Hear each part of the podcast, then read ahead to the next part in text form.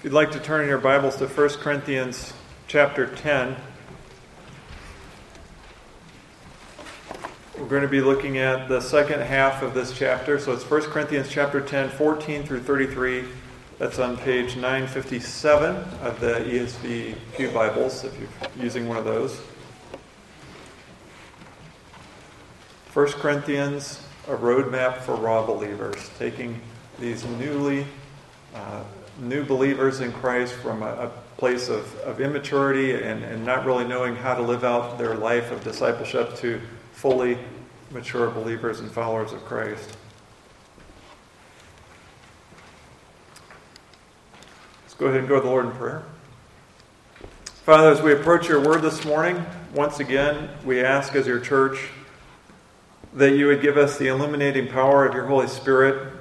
We want to see the original meaning of this text. What was Paul saying to these people in the first century? But then we also want to draw an application from it. What does it mean for us today? How can we best live this out faithfully? So we pray these things in Jesus' name. Amen. Mark lived in a home that was about 45, 50 years old. And so he was used to salesmen going door to door, trying to sell him things like a new roof or new gutters and downspouts or windows and doors or new siding and things of that nature. And on one particular Saturday, the doorbell rang and he went to the door and he opened the door and there was a salesman with the name badge and the clipboard standing respectful 10 feet away so he didn't appear intimidating. And then when Mark opened the door, he walked up and introduced himself. And he said, "Hi, we're just going around the neighborhood letting people know about some of these great deals on replacement vinyl windows." Mark said, "No, thank you." And the salesman said, "I understand a lot of people are concerned about the price, but let me assure you, we have a window to fit everyone's price range." And he began to talk about low-E glass and the Imperial series and then the Covington series of windows. And Mark realized that this guy was going to talk whether he wanted him to or not. So he let him give his pitch for the next couple minutes. And then the man said, "So does this sound like something you might be interested in?" And Mark said, "No, thank you." And again, the salesman said, I understand. Here's what I'm going to do. I'll leave you my brochure and my card. Let me just get your number." And at that point, Mark realized a firm answer was necessary. So he said, no sale here today. I'm not interested. I'm not giving you my number. I don't want your brochure. Have a good day." And he closed the door in the man's face, even as he was raising a finger to say one more thing. That was a firm answer. Sometimes a firm answer needs to be given. Sometimes we need to hear a firm answer. In 1 Corinthians 10, Paul is giving these raw believers a firm answer regarding a question about cultic meals and pagan idol meat. And they also need to hear that firm answer. Since chapter 8, he's been teaching them on this same subject. Remember, at the very beginning, he taught them, I don't want you to be a headwind hindrance to other people. By going to these meals, you're actually pulling people back into idolatry. And then in chapter 9, he taught them from his own example and his own life. He said, you need to be able to put everything on the line. There's nothing off limits when it comes to reaching people for Christ. And then, of course, last week we looked at the beginning of chapter 10, where he told them to take heed and repent from ongoing unrepentant sin. But in this final set of instructions dealing with the same topic, he gives them a firm answer regarding whether or not they should be attending these cultic meals in these pagan temples. We're going to see exactly what that firm answer is, and then also how to apply this passage today. What do we make of it? So this is 1 Corinthians 10, starting at verse 14. "Therefore, my beloved, flee from idolatry. I speak as to sensible people. Judge for yourselves what I say. The cup of blessing that we bless, is it not a participation in the blood of Christ? The bread that we break, is it not a participation in the body of Christ? Because there is one bread, we who are many are one body, for we all partake of the one bread. Consider the people of Israel. Are not those who eat the sacrifices participants in the altar? What do I imply then? That food offered to idols is anything, or that an idol is anything? No. I imply that what pagan sacrifice they offer to demons and not to God. I do not want you to be participants with demons. You cannot drink the cup of the Lord and the cup of demons. You cannot partake of the table of the Lord and the table of demons. Shall we provoke the Lord to jealousy? Are we stronger than he? All things are lawful, but not all things are helpful. All things are lawful, but not all things build up. No one seek his own good, but the good of his neighbor. Eat whatever is sold in the meat market, without raising any question on the ground of conscience. For the earth is the Lord's and the fullness thereof. If one of the unbelievers invites you to dinner, and you are disposed to go, eat whatever is set before you, without raising any question on the ground of conscience. But if someone says to you, "This has been offered in sacrifice," then do not eat it, for the sake of the one who informed you and for the sake of conscience. I do not mean your conscience, but his. For why should my liberty be determined by someone else's conscience? If I partake with thankfulness, why am I denounced because of that for which I give thanks? So, whether you eat or drink or whatever you do, do all to the glory of God. Give no offense to Jews or to Greeks or to the church of God, just as I try to please everyone in everything I do, not seeking my own advantage, but that of many, that they may be saved. Be imitators of me as I am of Christ. Paul begins this passage in 14 with the word therefore. And if you remember last week, we looked at a therefore in verse 12, which summarized that particular section. But this therefore is the grand finale from the beginning of chapter 8, verse 1, all the way to the end. He is going to bring everything he's discussed so far to a close. So he says, therefore. He's been talking about meat sacrificed to idols since the beginning of chapter 8. So we've seen 3 chapters devoted to this topic, which is quite a big chunk of 1 Corinthians, second only to worldliness. And he's now going to wrap it up. Therefore, my beloved, which is also quite remarkable that he still calls everyone in the church my beloved, isn't it? I mean, this is everybody he's referring to. Even the ones that are attending these pagan cultic meals, he's still calling them my beloved. And if you remember, they've not actually been very polite to Paul. Some of them are questioning his apostolic status. Others are criticizing him and thinking they don't have to listen to or respond to his authority. I think maybe a less mature leader would have just have been done with them. A less mature leader would have said, "Oh, you don't want to put up with me? You don't want to listen to me? Okay, fine. You're on your own. I'm not going to write to you anymore. I'm not going to pray for you anymore. I'm not going to try to teach you anymore. I'm not going to disciple you anymore. You want none of me? Wish granted. Goodbye." But instead, he says, my beloved. Well, of course, Paul's modeling Christ-likeness here. He's not responding in kind. He's responding in love and in commitment to the church. How often do we ignore the conviction of the Holy Spirit? How often do we bristle or try to shrug off the yoke of the Lordship of Christ? And yet he still loves us. He remains committed to us. He does not abandon us. Therefore, my beloved, flee from idolatry. This is the same command he gave in regards to sexual immorality. This is his way of saying, get away from it. Just run away. Don't try to find the line and walk up to it. Just don't have anything to do with it. Get away from idolatry. Verse 15, I speak as to sensible people. Judge for yourselves what I say. Some see this as a sarcastic remark. You remember the Corinthians, at least these disobedient ones, or these wayward, raw believers, they prided themselves on being knowledgeable and wise. And some see this as a sarcastic remark by Paul. But I don't think so. The tone of his language here seems to be more pastoral. He just referred to them as my beloved. So I don't think this is some sort of biting sarcasm, which Paul isn't opposed to use if he needs to, but I don't think that's what's going on here.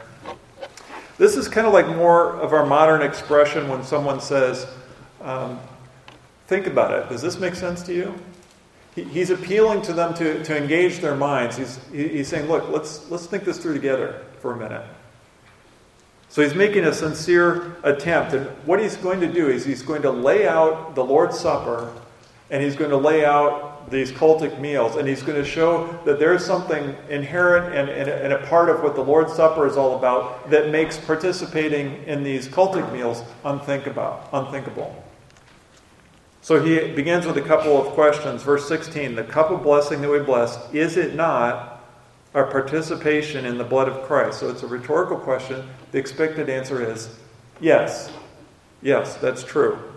The bread that we break, is it not a participation in the body of Christ? Same thing. Yes, it's true. He's saying there is a real spiritual participation that we have with Christ when we come to the Lord's table. We have real spiritual fellowship with Christ. Verse 17, because there is one bread, we who are many are one body, for we all partake of the one bread. This is stressing the fellowship that we have horizontally with other believers. Yes, there's a participation with Christ, but there's also this participation with other believers. Look at the language. The cup that we bless, the bread that we break, we who are many are one body. The Lord's Supper is not a private affair. We don't go home and observe the Lord's Supper by ourselves alone. We come together on the Lord's Day in assembled worship as the Lord directed. So yes, there's a spiritual participation with Christ. There's a spiritual participation with one another.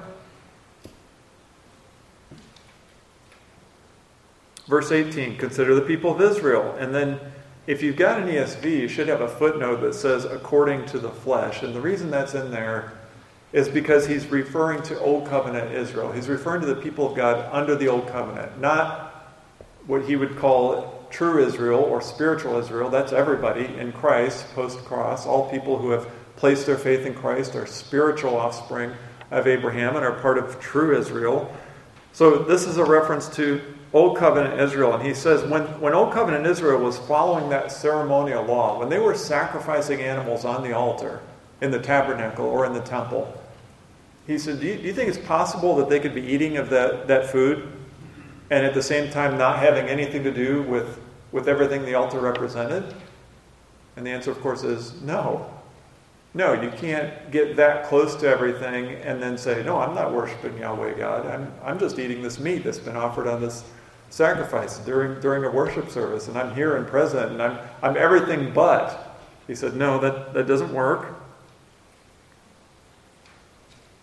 And then in verse 19, he clarifies what he's communicating by first saying what he's not communicating. He says, I'm not implying that the food offered to those idols means that those gods really don't exist. You see that in verse 19? Which incidentally was the raw believer's argument back in chapter 8. Remember, they were saying, I'm knowledgeable. I know that these gods aren't real. So when we go to these cultic meals, it's just, they're sacrificing to the air. They're not real gods. So none of it matters. We're all good here. Paul says, no, I'm not saying that. I'm not using your argument. And then verse 20, he lays out his point. What pagans sacrifice, they offer to demons and not to God. So he connects pagan idol worship with the worship of deacons. And the reason he can connect these two things is because God has connected these two things. We can go to Deuteronomy 32:17, and this is almost assuredly what he has in mind when he's talking about this, and that'll become clear in just a moment. So Paul makes this connection because God already made the connection. Deuteronomy 32:16 and 17 that we have up here is from the Song of Moses. And if you're familiar with this passage, this is before they enter into the Promised Land. So this is Moses prophetically stating what they will do after they get into the Promised Land. So it's said and written in past tense as if it's already happened, but it's not. It's what's going to happen. And it stands as both a warning and as a point of assurance for the people of God, because As Moses lays this out, he's saying, this is what's going to happen. I'm calling it. You're going to get into the promised land. You're going to commit covenant unfaithfulness. You're going to commit idolatry. But in the end, God is going to remain faithful. So that's what the context of this. And it says, they stirred him to jealousy with strange gods. With abominations, they provoked him to anger. They sacrificed to demons that were no gods, to gods they had never known. So here's the point Paul's making. Pagan gods are non-existent. There are no other gods beside the one true God. However, idolatry is real. There are no other gods except God, but the idolatry that's going on, that's real, and it's evil. And I'm connecting it, because God connected it, to demonic worship. That's Paul's point. Satan is at work, enticing and inciting as many people as possible to substitute the worship of the one true God with anything else. That's why he calls it demonic, and that's why Scripture calls it demonic. So you raw believers in Corinth, you can't just say that sacrificing to these gods is nothing. You can't say that they're just sacrificing to the air. No, this is demonic activity. So then, after establishing that link between idolatry and demon worship, Paul tells them he doesn't want to be participants with demons. You see, he's already laid out the case. If when you come to the table, you're participating with Christ, you're participating with other believers. Well, what if you come to this table? You're participating with demons. You're participating with other demonic worshipers. You see the connection? And then in verse 21, he sets forth the seriousness of this issue with two point-blank statements. You can't escape these statements. This is the firm answer. This is the firm answer. So remember also in chapter 8, when he told them to not participate in the cultic meals, the basis or the grounds of that command was essentially because you're being a hindrance to others. I'm concerned, he was saying in chapter 8, that you're going to lead others into idolatry. So there might have been some people that, at the first glance in chapter 8 may have been saying, I'll just keep it to myself, or I won't tell anybody I'm doing this, and it's not really that big of a deal. Well, now he's going to zero in on the heart of the issue. Here it is in verse 21. You cannot drink the cup of the Lord and the cup of demons. You cannot partake of the table of the Lord and the table of demons. That's a firm answer. And that's a firm no to the cultic meals.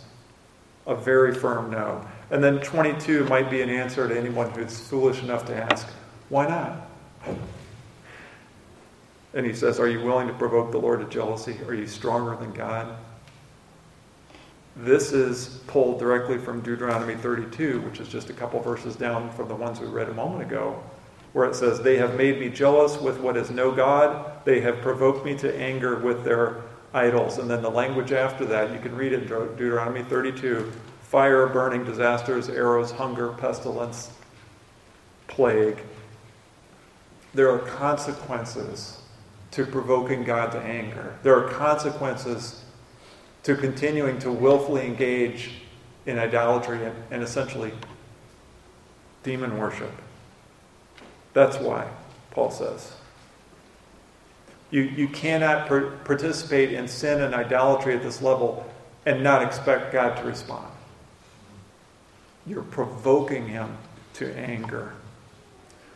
So that's the final word. It's a firm no. And that's all he has to say on the cultic meals. We're done with that, and we're going to move on. We're not going to return to it in the rest of 1 Corinthians. This is kind of his mic drop and turn around, no look, walk away. He's done.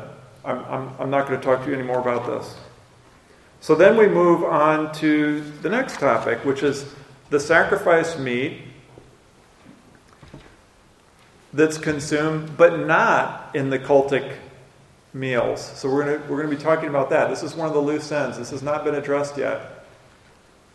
And see, he starts in verse 23, all things are lawful for me. This is in quotation marks. If you remember, we talked about this once before. It's the ESV translator's way of letting you know that what he's quoting right there is the words of the Corinthians. He's taking what they say and what their thinking is, so he can turn it around and respond to it and talk back to them. So that's what those quotations are. All things are lawful for me. It seems to be a slogan that was frequently on the lips of some of these raw believers. And it was their way of communicating their misunderstood idea of Christian liberty and Christian freedom. It was their double O license to sin. It was their, I can do anything I want because I'm in Christ. And he's going to forgive it in the end. I can just live however I want. It's all good. Well, he responds by saying, no, not everything is helpful. Not everything builds up. Verse 24, let no one seek his own good but the good of his neighbor. He's still concerned about their behavior and how it impacts other brothers and sisters. Except this time it's not in the cultic meals. It's how they make choices outside of that context and the idol meat in private homes. But he's still concerned about that. And so he's going to address it. And just as a refresher, here's what he's talking about. These cultic meals that were taking place in the pagan temples in Corinth, they had animals brought in. They were sacrificed. Some of the meat was offered up on the altar to the pagan god. Other portions of the meat were distributed to the participants in the meal. That's what they ate at these cultic meals. But then what was left over, because they often had much more than they needed to consume at the meals, was sold back to the local meat markets, kind of like wholesale, and then they would in turn mark it up and would sell to the general public. So there was a lot of this going on. There were so many temples and so many sacrifices going on, and obviously no refrigeration. So this meat had to get moved quickly. And not more than one person has remarked that it would be difficult in Corinth at that time to find meat at a meat market that hadn't been sacrificed as part of a cultic meal. So it was all over the place. And they have questions. Should we stay away from it or not? I mean, Paul came down pretty hard on a firm no on those cultic meals. If it's that bad there, maybe we shouldn't eat it after it reaches the street.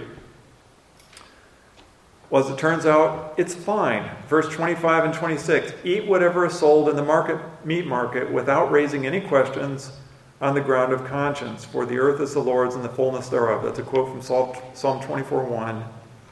And it essentially means everything belongs to God, everything's from God. So Paul's saying, outside of that pagan temple context, it's fine. Go ahead and eat it. When the meat arrives at the meat market on the street and you're buying it, that's not a pagan ritual. It came from the temple, but all food is from God. You're not participating in idolatry. In other words, the meat that was there, you can't catch idolatry from eating meat that used to be in a place that celebrated idolatry. The molecules of the meat aren't impregnated with evil because they've been over there. He said, it's just meat. Eat it. No big deal. So the answer is a firm yes. Go ahead. In addition, verse 27, if you eat meat at an unbeliever's house, eat whatever they serve, no matter where they got it. When you sit down at a meal at an unbeliever's house, you don't have to say, excuse me, did you get this at the meat market? Do you know if it was sold to, after a cultic meal or anything like that? He says, don't worry about it.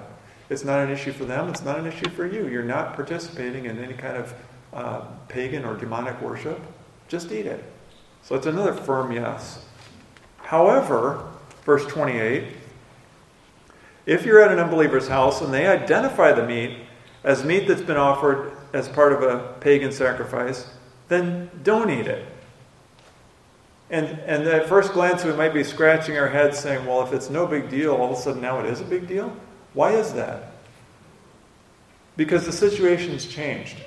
When he says the host identifies the meat as being offered up in sacrifice, again, he's not saying that the host sets the meat down on the table and says, oh, by the way, I picked this up at the meat market this morning.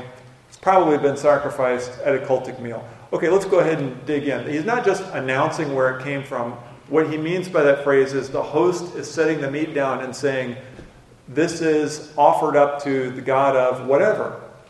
And we are eating it in honor of that God. We are eating it giving thanks to that God. In other words, for that person, they're still kind of continuing the idolatrous recognition of other gods. And when that happens, Paul says, don't eat it.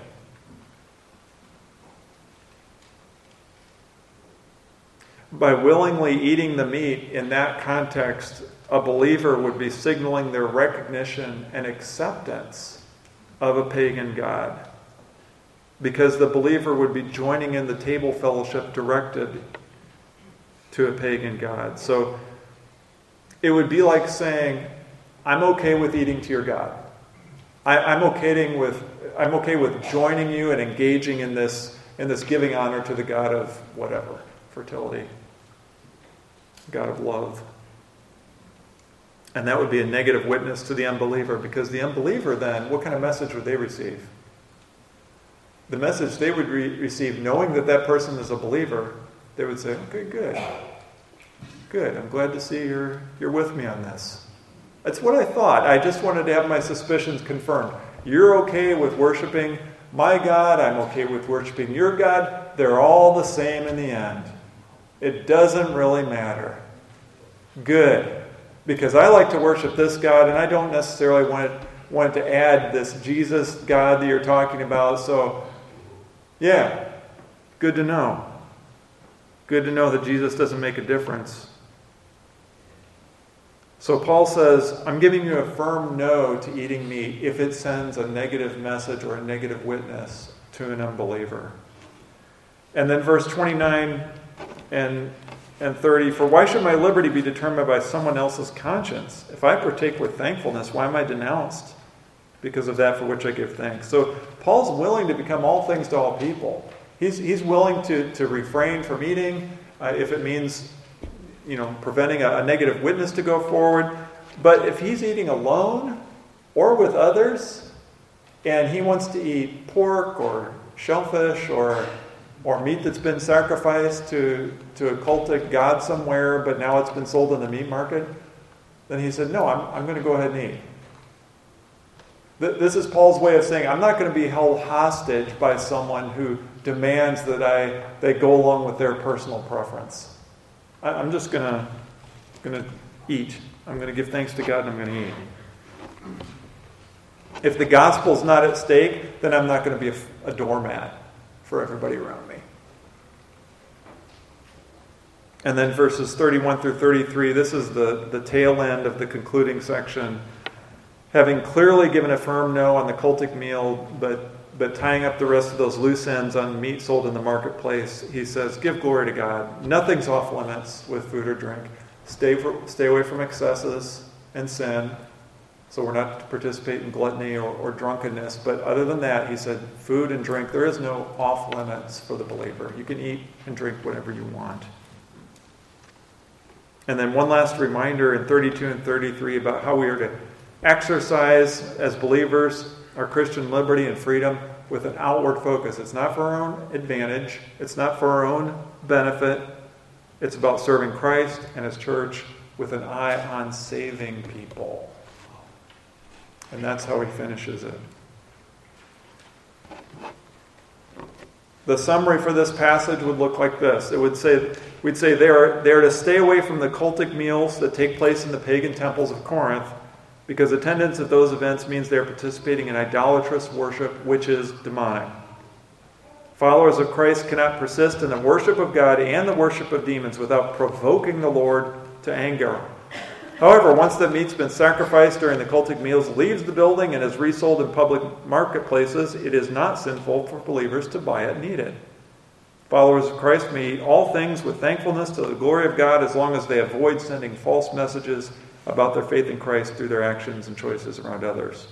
Paul tells them to be mindful of their context and focus on the overarching goal of serving Christ, serving others, so that people might be saved. So we've got a firm answer here. Paul has touched on it throughout these three chapters, but those two point-blank statements, there's just no getting around that. He's saying, look, these things are incompatible. You cannot come to the table of the Lord and also participate in this idolatrous worship because it's demonic. Now the challenge is applying that to 2022, because we are not going to face that exact same temptation. There are no pagan temples on Route 30 or 45 where they're conducting animal sacrifices and have altars and are burning pieces of meat in front of everybody and then having cultic meals and offering sexual immorality as dessert. That's just not happening around here. So how do we apply this? I think what this teaches us, if we wanted to boil it down to distill it down to the principle that's at work, we would have to say this is a firm no on joining ourselves in worship or spiritual fellowship that is not of Christ. A firm no on joining in worship or spiritual fellowship that is not of Christ. So this would speak strongly against attending worship services that are not Christian. This would speak strongly against participating in any spiritual event led by those who are not in Christ. This means that the church, specifically church leaders, but all believers, would have to think carefully before answering invitations to things like ministerial associations, invitations to community prayer events, invitations to joint worship services. I think the church needs to be careful, because before answering yes to any of those things, churches and church leaders need to know what God they are praying to, what God are they worshiping, who's leading these events, what do they believe, what do they teach. Because we live in a time where we can no longer assume that churches believe the same thing as their denominational standards. That's just where we're at. We can't go up to a church that's, this specific denomination and say, okay, well, I know where their standards are. They have the three forms of unity or the Westminster or whatever it is their confessions are. So I'm just going to assume they're good to go. No. Likewise, we can't drive by a church and say, oh, I see the church sign out in front of their property identifying them as a Christian church. I guess that means they're a Christian church. Not necessarily. That's just where we're at. I was once asked to join a community ministerial association, not around here, not Chicago suburbs, somewhere else. And they emailed me a list of everyone who was part of that group. And I read the email and I thought, hold on a second here, because I saw names on that list that were not a part of a Christian church. You really couldn't even call them pastors. You could use the world language of faith leader. I guess you could call them something like that, but they weren't followers of Christ. And there were others on the list that I knew by their own self-profession, their own actions, their own preaching, that they did not believe in faith alone and Christ alone. And so I had to respond, no, I'm not going to be a part of that. I remember being a part of another hospital chaplaincy group, and one person commented as everyone sat around the table, they said, isn't this great? Look at all of us sitting around, even though we come from all kinds of different backgrounds, isn't this great to see everybody come together? We can all just put our differences aside and come together for God. No, that's not great. And no, I'm never going to lay my firmly held beliefs in Jesus Christ aside so I can be a part of your group or participate in whatever it is that you've got going on there. I cannot. That's a firm no. Participate. So when we hear of ecumenical gatherings, whether there will be prayer and worship, when we hear of interfaith gatherings or community events involving spiritual fellowship, and we know that there are going to be leaders there who are not in Christ, who do not believe in salvation through faith in Christ, who do not lead people to repent and believe in Jesus, that's got to be a firm no. Now, can we engage in evangelism? Can we outreach? Can we have conversations and debates with them? Absolutely. Of course. And is anyone welcome to participate in faithful Bible-believing churches holding worship services? Absolutely. We hope they do. That's different. And there's nothing wrong with having joint services or joint prayer events with other faithful Bible-believing churches. In fact, we've done it. 2017, we had a joint Reformation service up in First Church Lansing. Great service. Nothing wrong with that.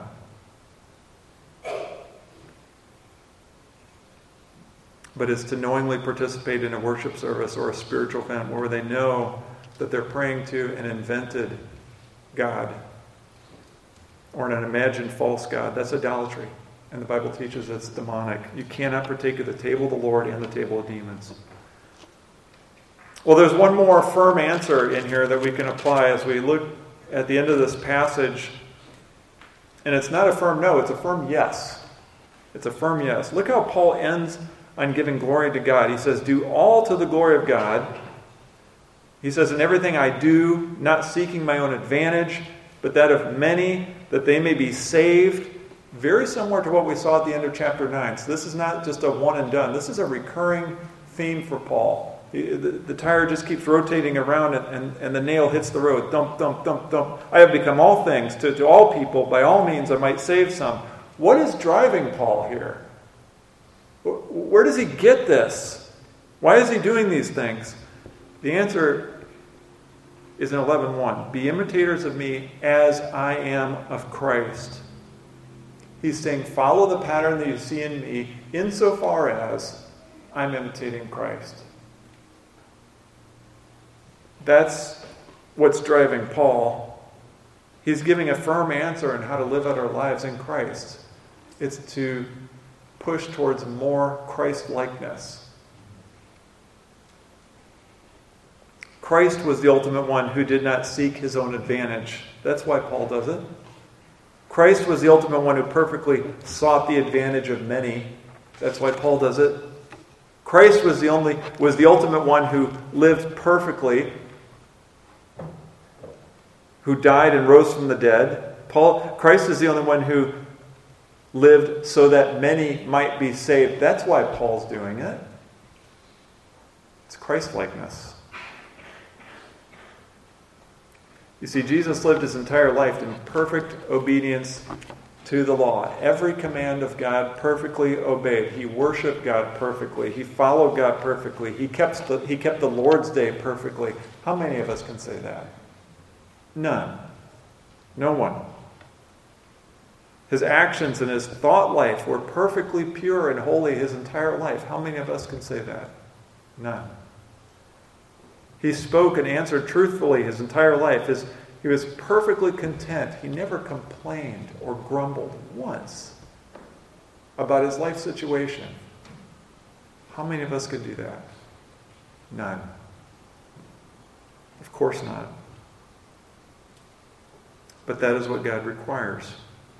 If we were to go out in the parking lot and everybody was given a basketball and we said, go ahead and throw this, not distance, but vertical height. Throw it as high as you can in the air.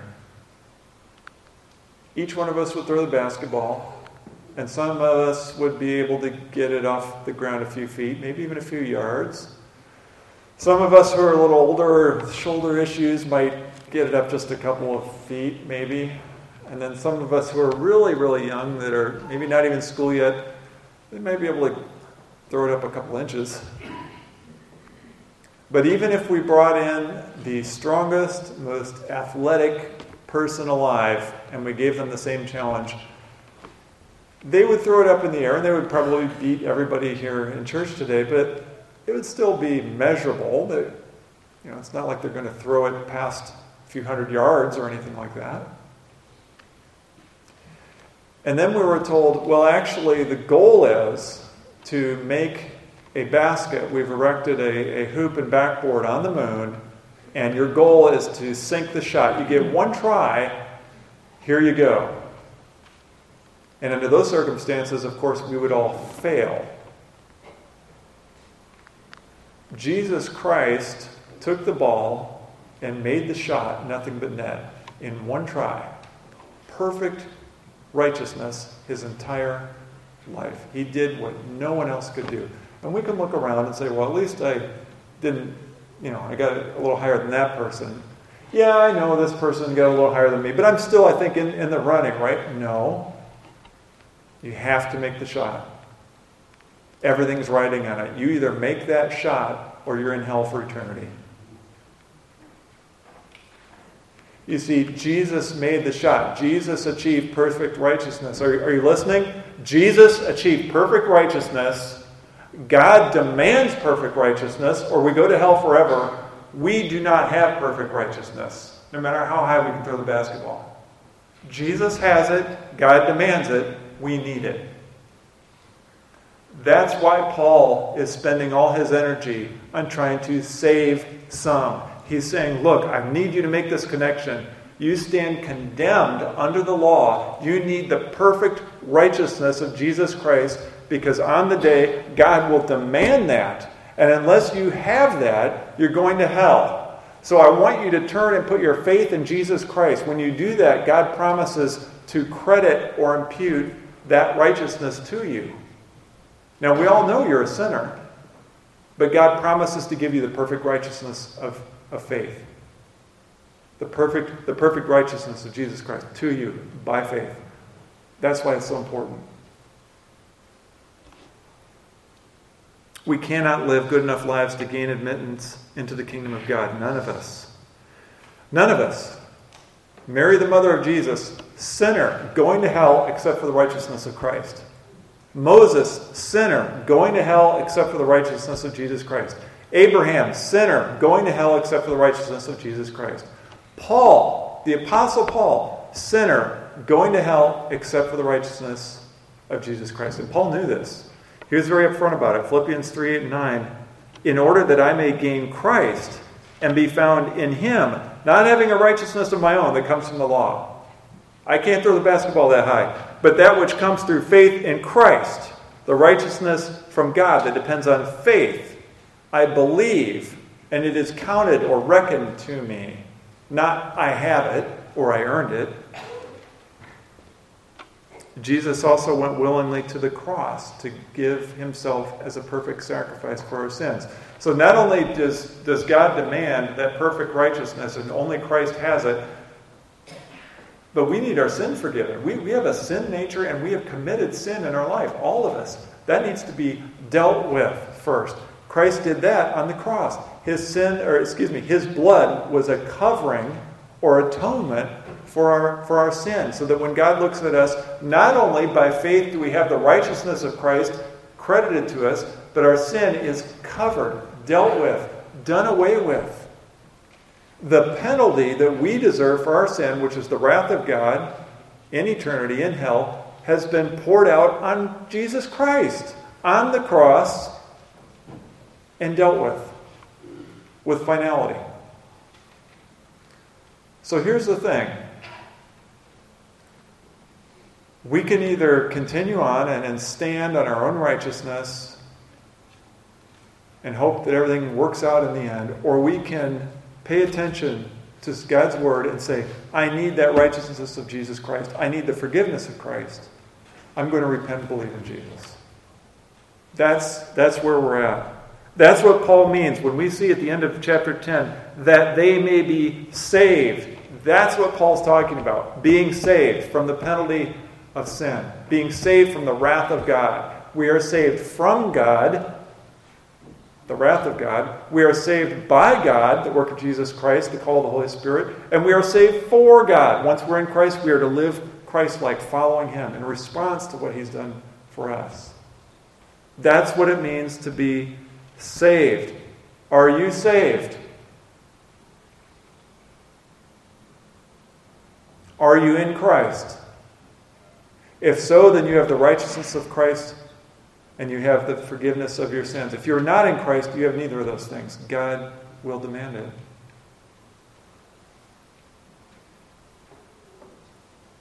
Firm answer. Should we repent and believe in Jesus Christ? That's a firm yes. Yes. Once saved, should we imitate Christ and use all means to save others? Another firm yes.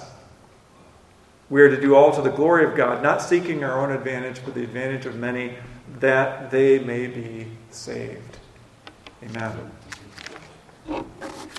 Heavenly Father, we do not want to miss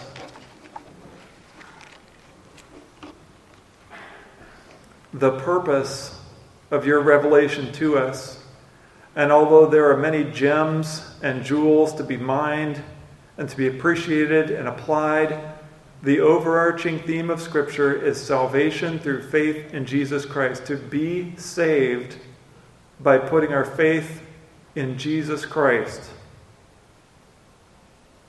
Father, if there's anyone here today who has not done that, I pray that you are calling them right now, convicting them of their sin, revealing their need for the righteousness of Jesus Christ.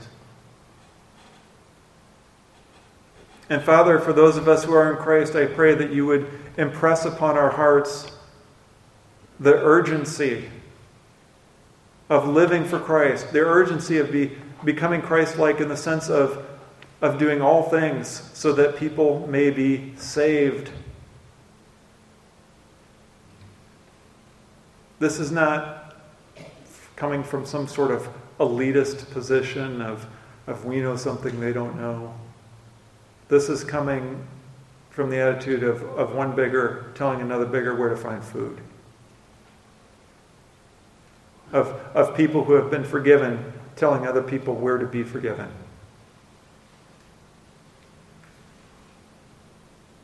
Father, we ask that you would apply this word to our hearts and that you would be glorified.